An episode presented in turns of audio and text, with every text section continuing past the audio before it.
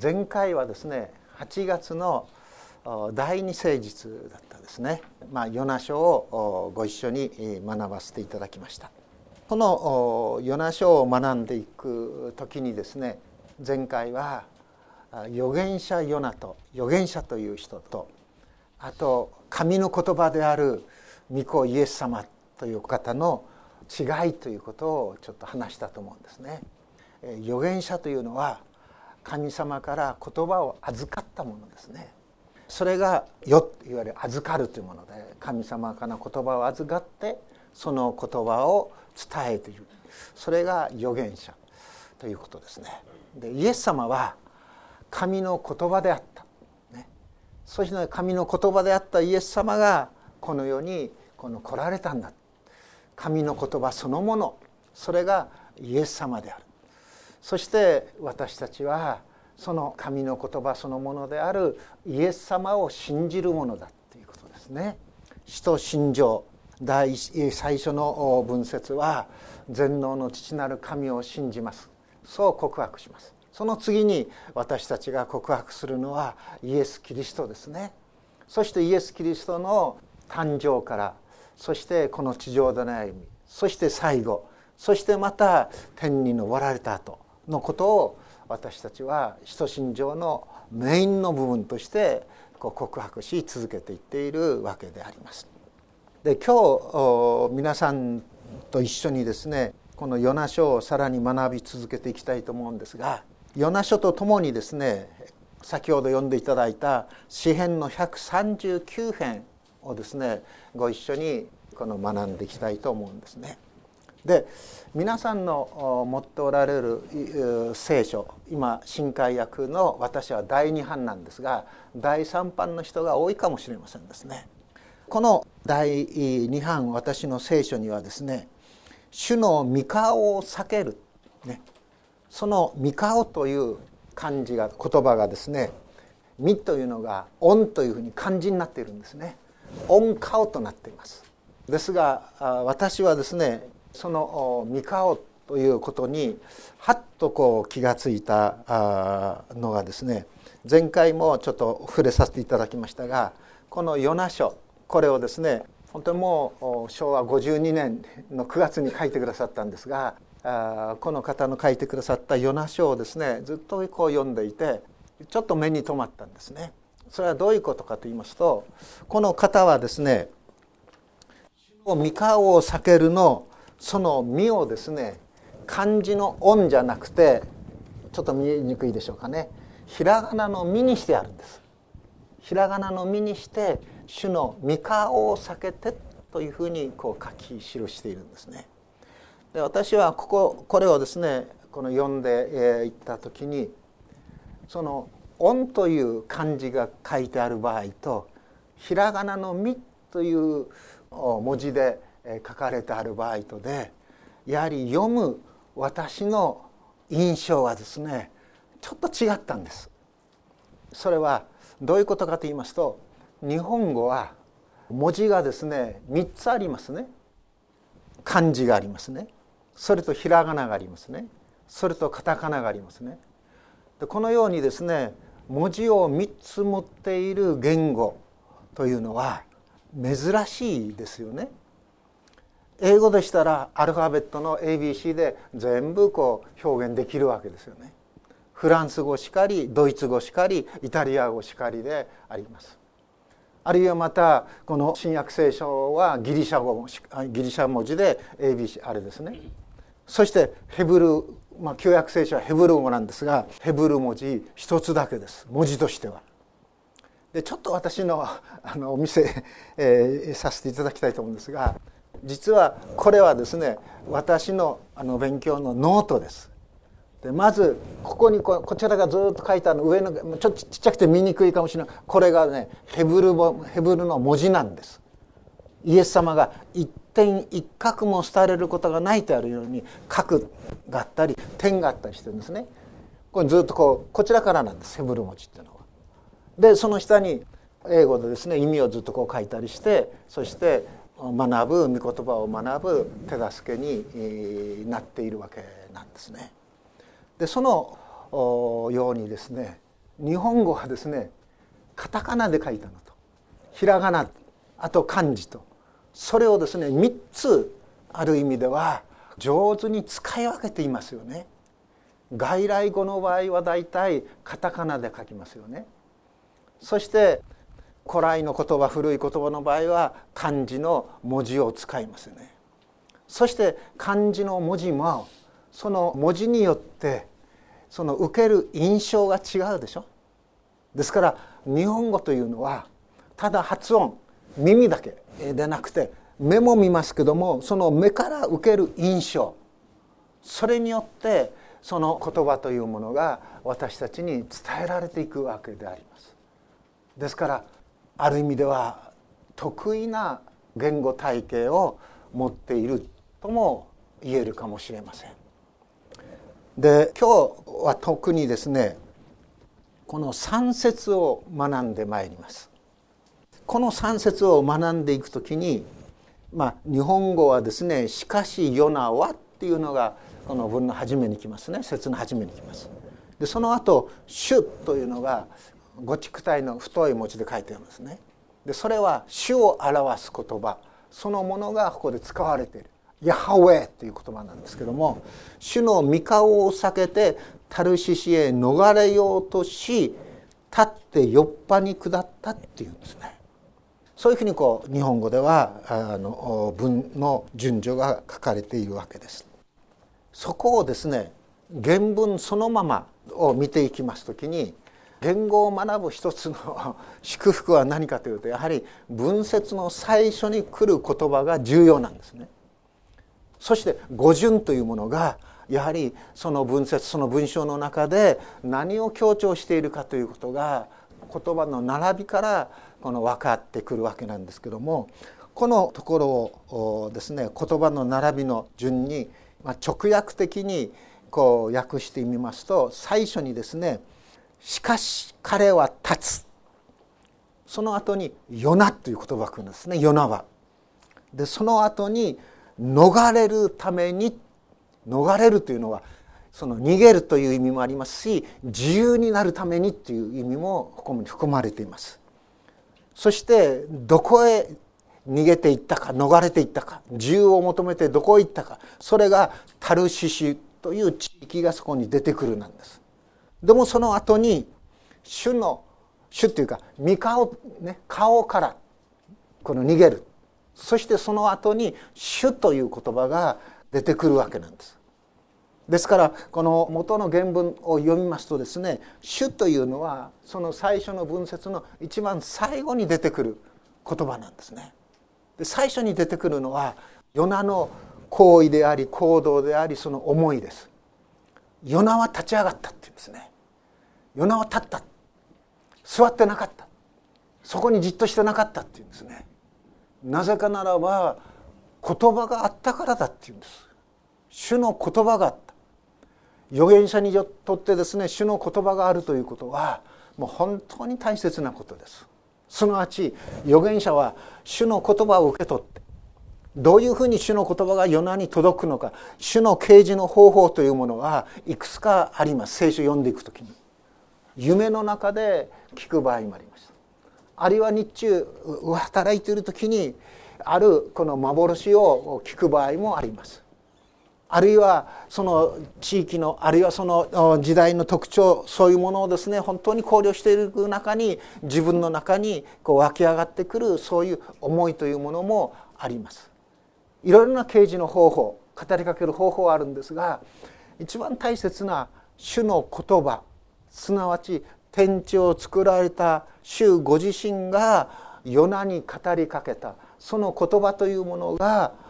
立ってそしてあの大きな町ニネベに行きこれに向かって叫べって言うんですね。彼らの悪が私の前に登ってきたからだ。すなわちそれはどういうことかというとニネベの町を夜な夜救えというんです。このままにニネベの町を放っておくならば悪がですね本当に悪を生みそして私はですねその町の存在そのものをを見るのに耐え忍びない滅びるであろう。だから夜な夜そのニネベの町に行って彼らに悔い改めを迫れということであります。じゃあちょっとニネベの町はどこら辺なのかをあの地図でですね作っていただいたので、えー、お知らせしたいと思うんですがニネベの町は今盛んにですね出てきますこのモスールというのはここにあります。これこれこれ。これはイラクのですね北です。北東です。モスール。チグリス川の上流です。モスール。聞いたことありませんか？いわゆるテロ集団。ね。イスラミックステイツのが首都と定めたところがモスールなんです。そのモスールの隣にぐらいにあるのがニネベの町なんです。そして先月だったでしょうかこのモスールをですねイラク軍とそしてまたこのアメリカやそういうですね連合軍が本当に協力してモスールをですね IS からですね取り戻した、ね、そしてその結果モスールがどういう状況になったかということが出てきましたよね。モスールにはですね大変な立派な図書館もありました。その図書館が爆撃されてですね本当にその多くの書籍というものが噴出していきました。そういうモスールです。それが2年目の町です。ですから今私たちがヨナ書で学んでいるこの時代というものはイエス様が来られる大体約ですね730年前後のことですね。今から言うならば2700年前のことです。その2700年ぐらい前にニネベという大きな町があった、ね、そしてそれはアッシリアの人だったんですけどもその大きな町をこの救うために「ヨナよ行け」という言葉がこうあったんです。でもヨナは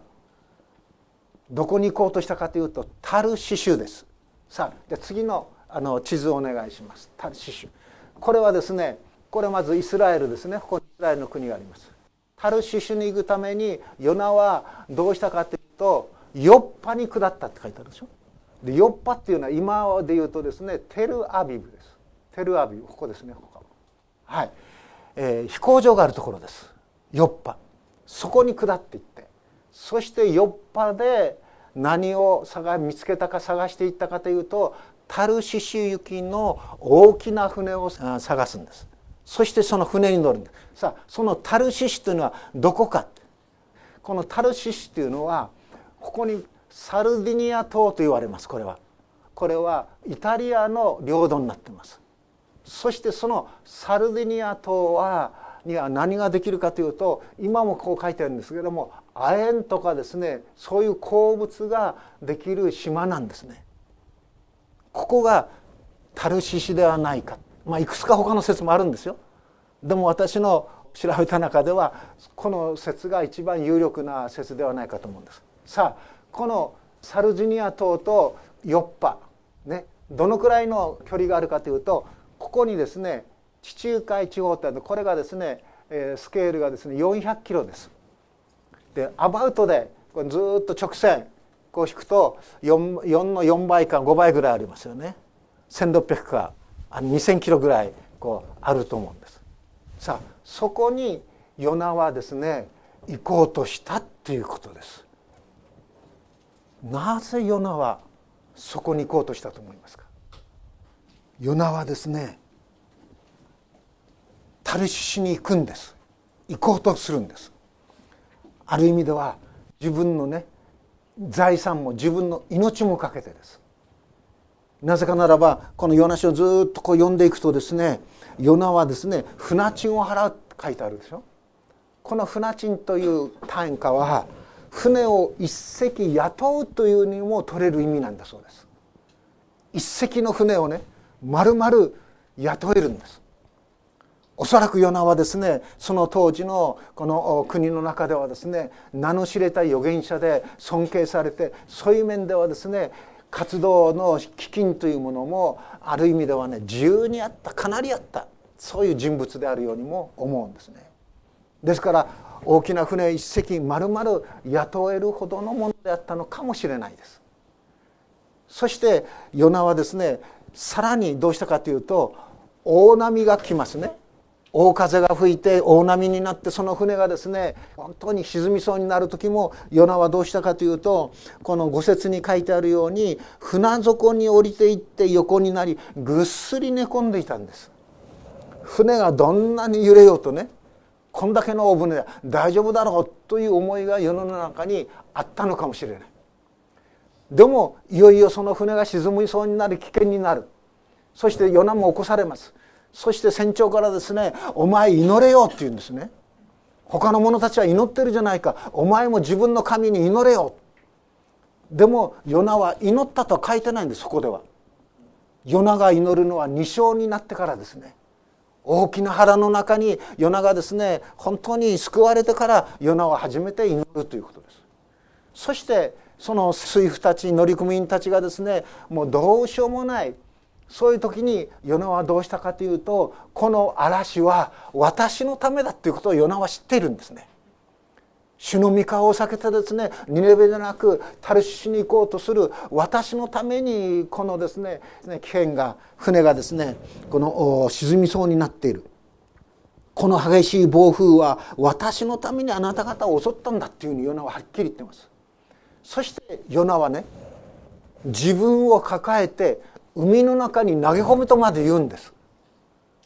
すなわち死を覚悟してるんでしょ。船員たちがですね船長も含めていろいろこのくじを引いたり何かしてああこのですねこの原因は大風はですね夜長がもたらしたもんだ。普通ならばそうじゃないと言って逃げるでしょ。あのイエス様が囚われた時ね女たちがですね女ですねペテロに対してあなたもあのイエスと一緒にいただろうと言った時にペテロはですねいや私は一緒にいない。断るでしょ？自分の身を守ろうとするならばああ俺じゃないと言ってヨナはですね逃げても良さそうです。でもヨナは私をね抱えて海の中に投げ込めって言うんです。そして海の中に投げ込ませるでしょ？すなわちヨナはある意味では自分の全財産をかけて自分の生涯の全てをかけてあるいは自分の命をかけてでも私はニネベには行かない行きたくない私はタルシに行くということです。もしそのことが主の見舞いにね主が喜ばないとするならば私は死んでもいいということです。最終的にヨナが主の御顔を避けて逃げたその最後最終的な隠れ場はどこかというと死です。それがこのヨナ書の一生が私たちに教えていることじゃないでしょうか。なぜそこまでヨナはタルシュにこだわったのか。私が思うのにヨナはね自分の職責に自分の与えられた使命を誠実にしっかりと果たしたいとヨナは願っていたように思うんです。すなわちヨナは預言者ですよね。今で言うならば牧師であり伝道師でありある意味ではそれは宣教師です。牧師伝道者宣教師にとって一番の使命は何かというならばその自分の言葉自分の行動自分の全生涯を通して何を明かしし何を伝えていくべきか伝えたいかというならばこの天地を作られた主なる神を伝えたいんでしょ？神の救いを述べ伝えたいんでしょ？ですからヨナはですね臆することなくあなたはどこの民かねそう言われた時に私はヘブル人です。私は海と陸を作られた天の神。主を礼拝しています。海と陸を作られた天の神。主を恐れています。それをはっきりと言うんですよね。自分が牧師であり自分が宣教師であり自分が伝道者であるということをヨナは隠さないんです。なぜそんなことができるでしょうかね。ヨナすなわちタルシシということを私がこのし調べた範囲の中でですけどもタルシシというのはいくつかの説があるんですけどもタルシシそれはですねフェニキア語フェニキア人というのがです。フェニキア人というのは地中海をの海上交通をですねあるいはですね貿易を司っていたようなそういう人たちです。ですからフェニキア人というのはもう本当に豊かな民でしたね。そのフェニキア語でタルシシというのはどういう意味を持っているかというと金属の精錬あるいは精錬所を意味するんだそうです。タルシシというのは。そしてそのサルディニア島にはですね何があったかというとさまざまな金属が取れたそうですね。そして今もですねこの地図をこう見ていきますときにこれがあのあれですねモスールですねあのニネベですねそしてイスラエルはここですねテルアビブがあ昔のヨッパですねこのヨッパからによってタルシこっち言うんですけどもその地中海のあれが出てきますでしょうか？タルシイタリアとかですねスペインとかあこのあ出てきました。ここの島ですね。これ結構大きいでしょう。そしてスペインはここです。そしてこのフランスがここでここはイタリアですね。ここがギリシャですよね。ここがですねアジアと言われて今はですねトルコですね。ここがキプロスでここがイスラエルですよね。で大体1500600キロあるいはもうちょっと距離があったと思うんですが今もですねここのところ皆さん遠くからと見るが赤く書いてある字があるんです。これは亜鉛とか何かっていうことなんですね。今もだから金属がね取れるというところなんです。皆さんこの東北でね金属が取れるところあるいはそういうための大学どこがあると思いますか？はい岩手県。岩手大学。元大とも言われます。岩手大学には金属学科とか鉱山学科がですねあるんです。それは何かというと東北の方にねこの岩手の方にいろいろな金属がですね取れたんですね。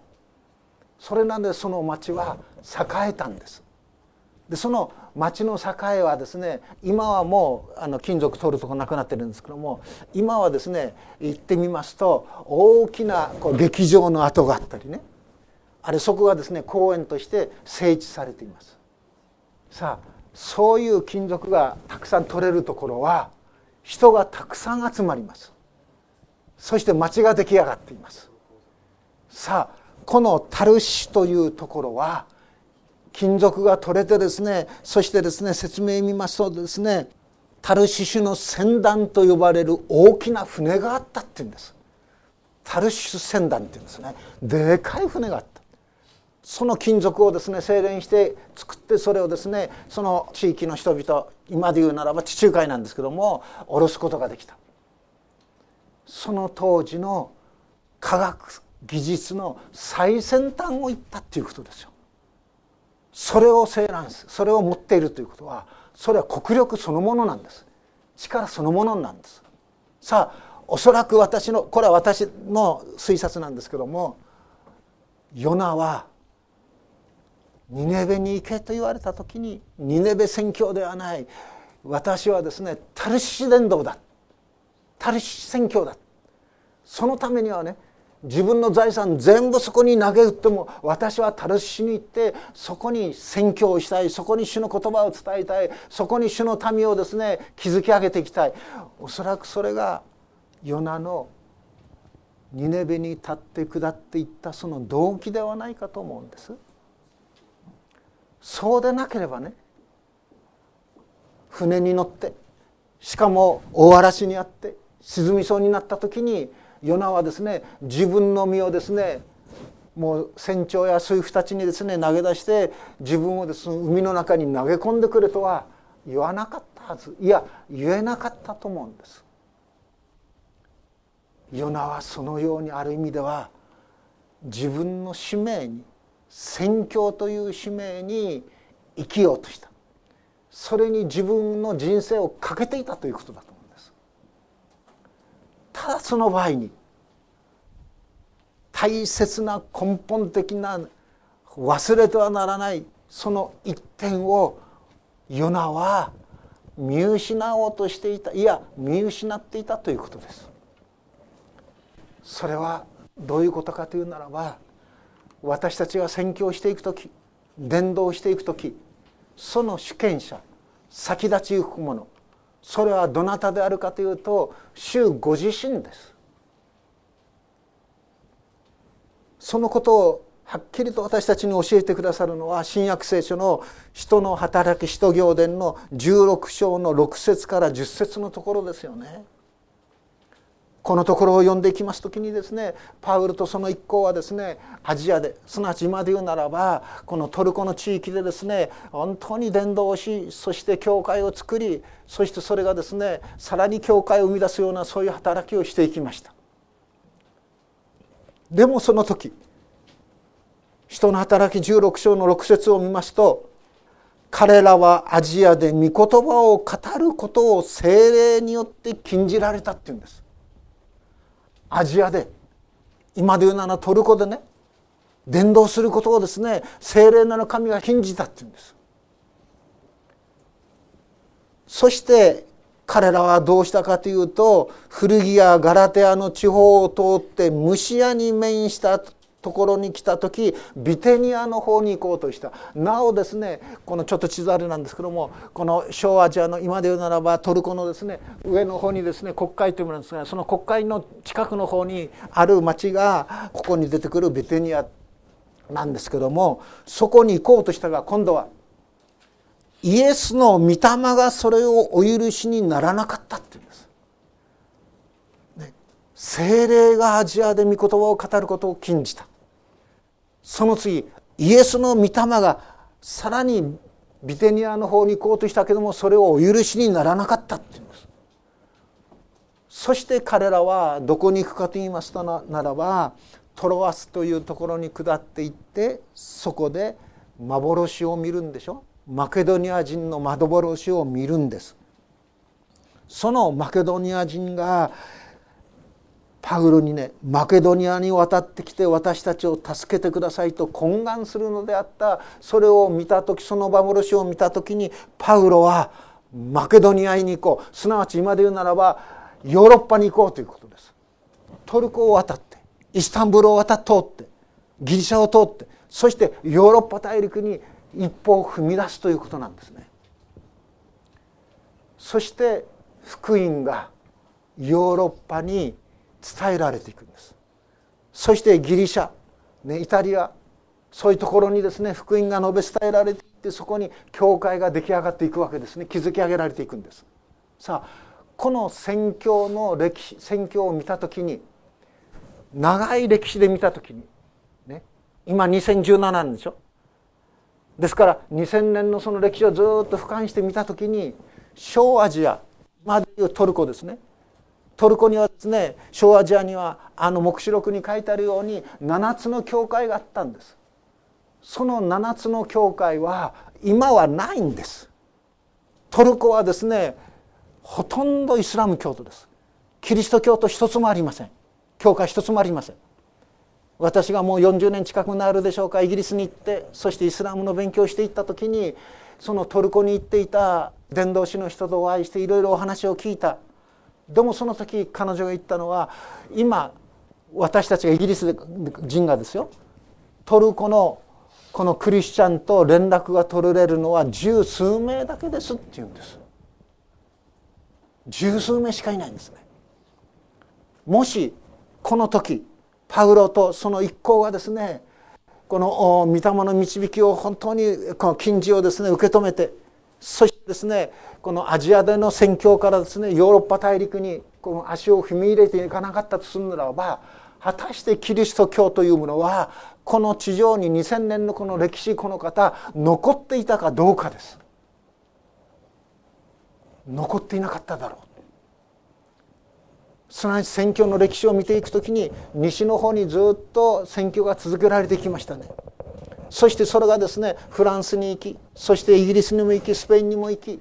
そしてその宣教というものがさらに大航海時代を経てですねこの大西洋を渡りアメリカに行くわけでしょ。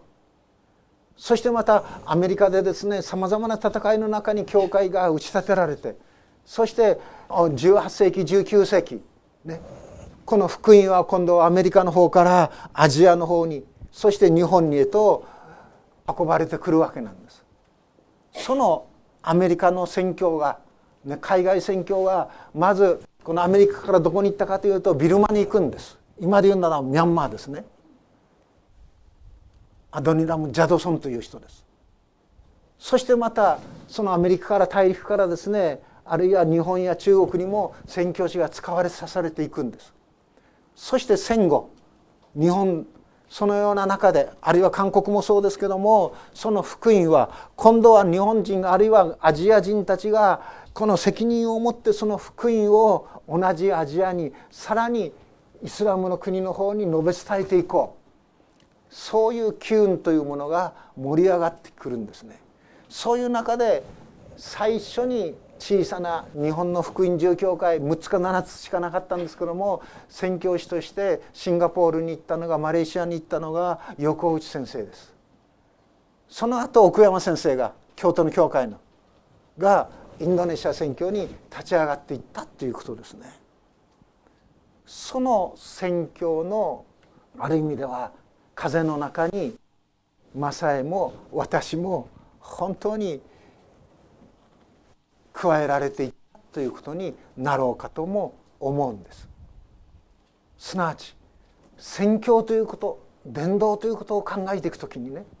私たちよりも聖霊なる神ご自身がイエス・キリストご自身が宣教その伝道をですね細やかに一つ一つやはり考えて計画してそして推し進めておられるのだということを私たちは忘れてはならない。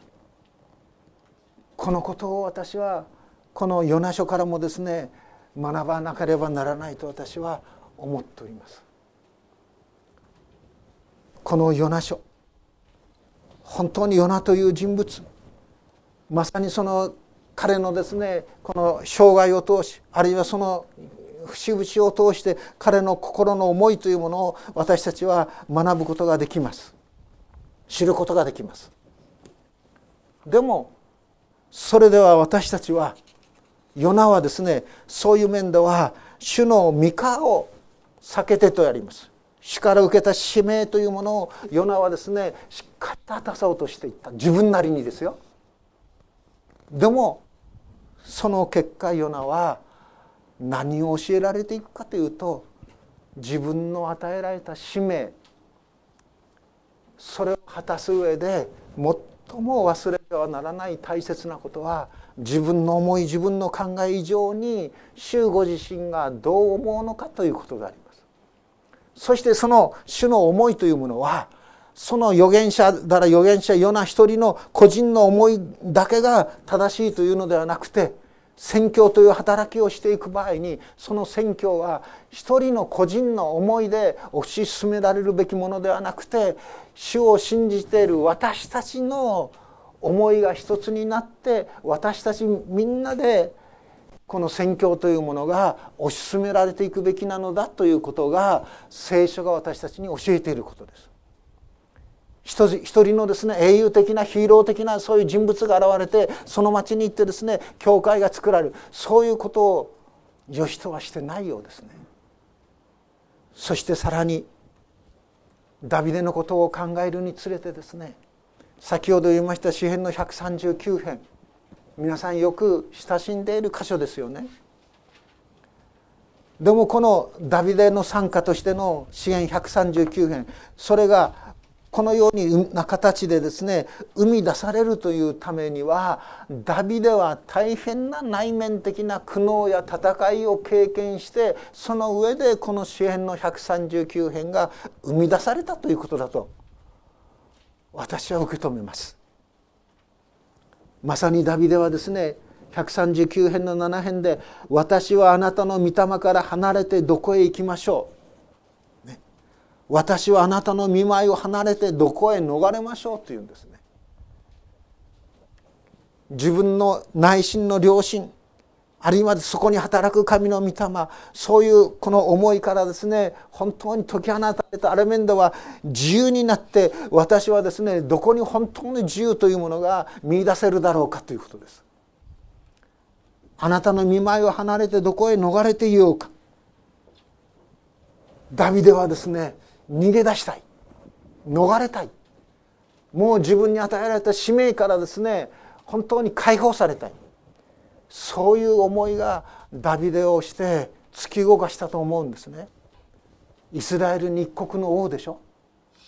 王としてその民をどのように公平にねフェアに扱っていくべきなのか。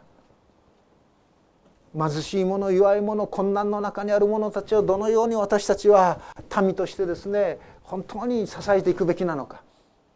あるいはまたユダヤ教という一つのですね宗教そういう行事の中でどのように祭司やですね司祭たちは働くべきなのかまた賛美はどのようにすべきなのか聖歌隊をどのように築いていくべきなのかあるいは楽団をどのような編成でやっていくべきなのだろうか。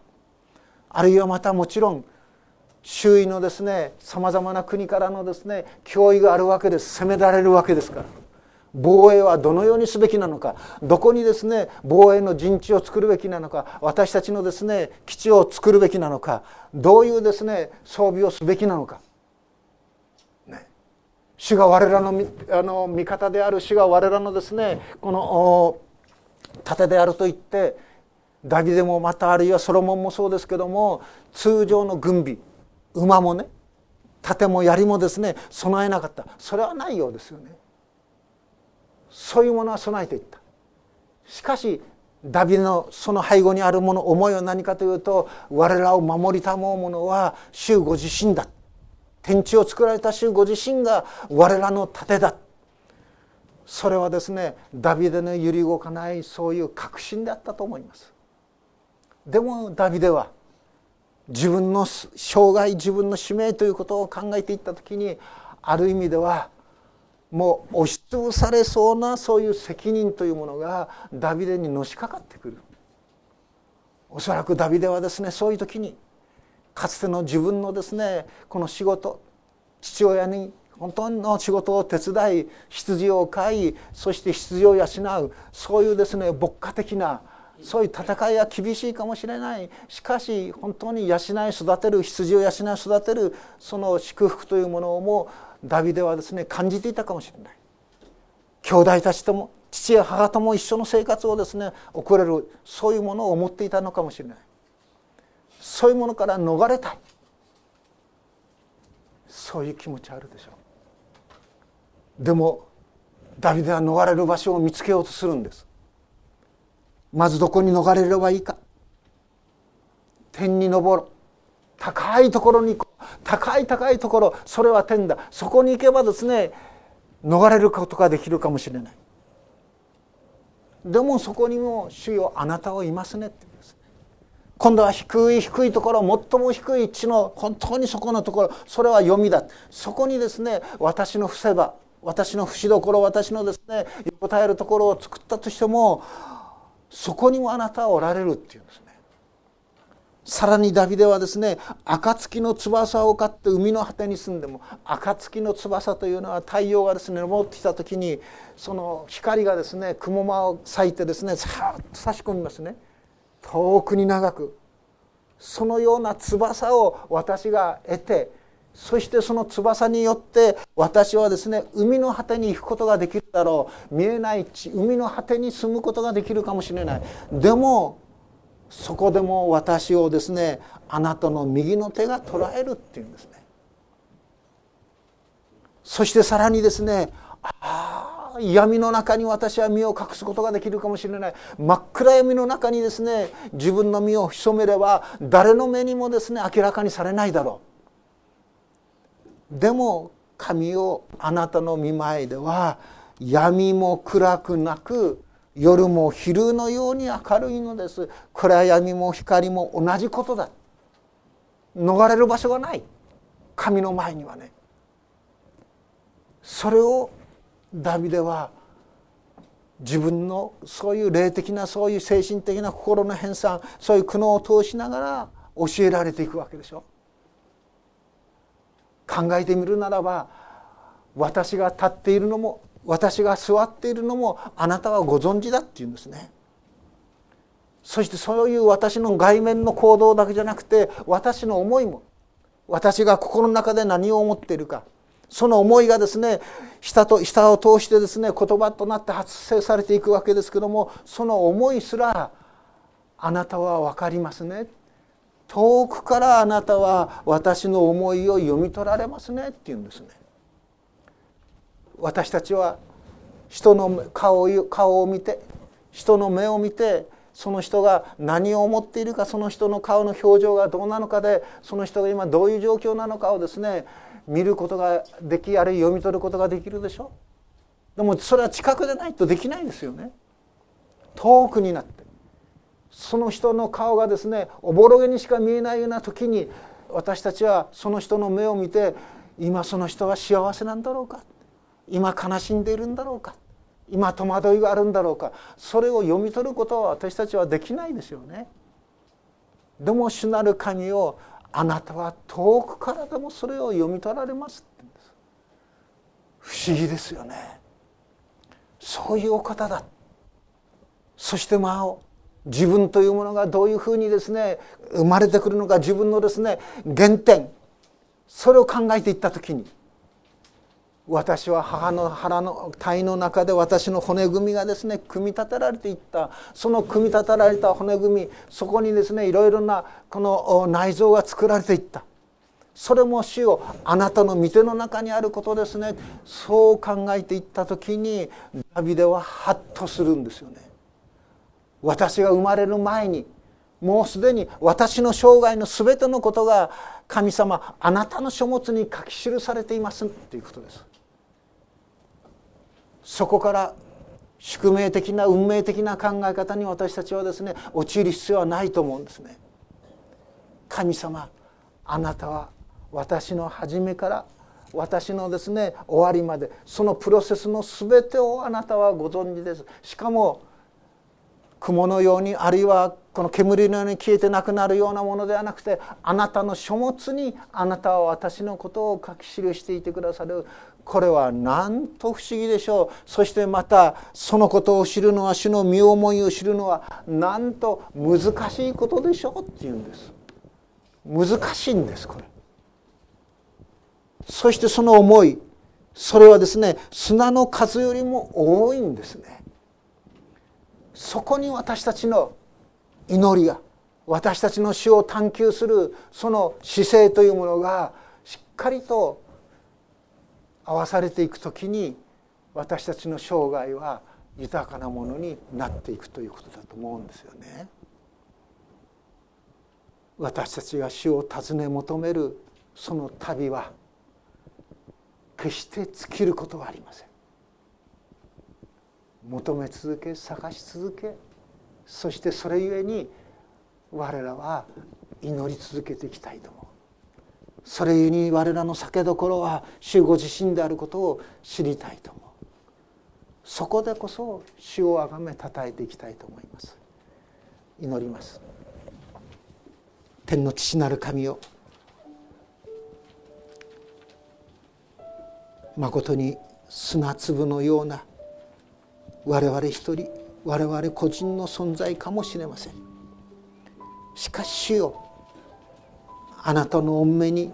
なお我らのその一人一人の生涯が書き記され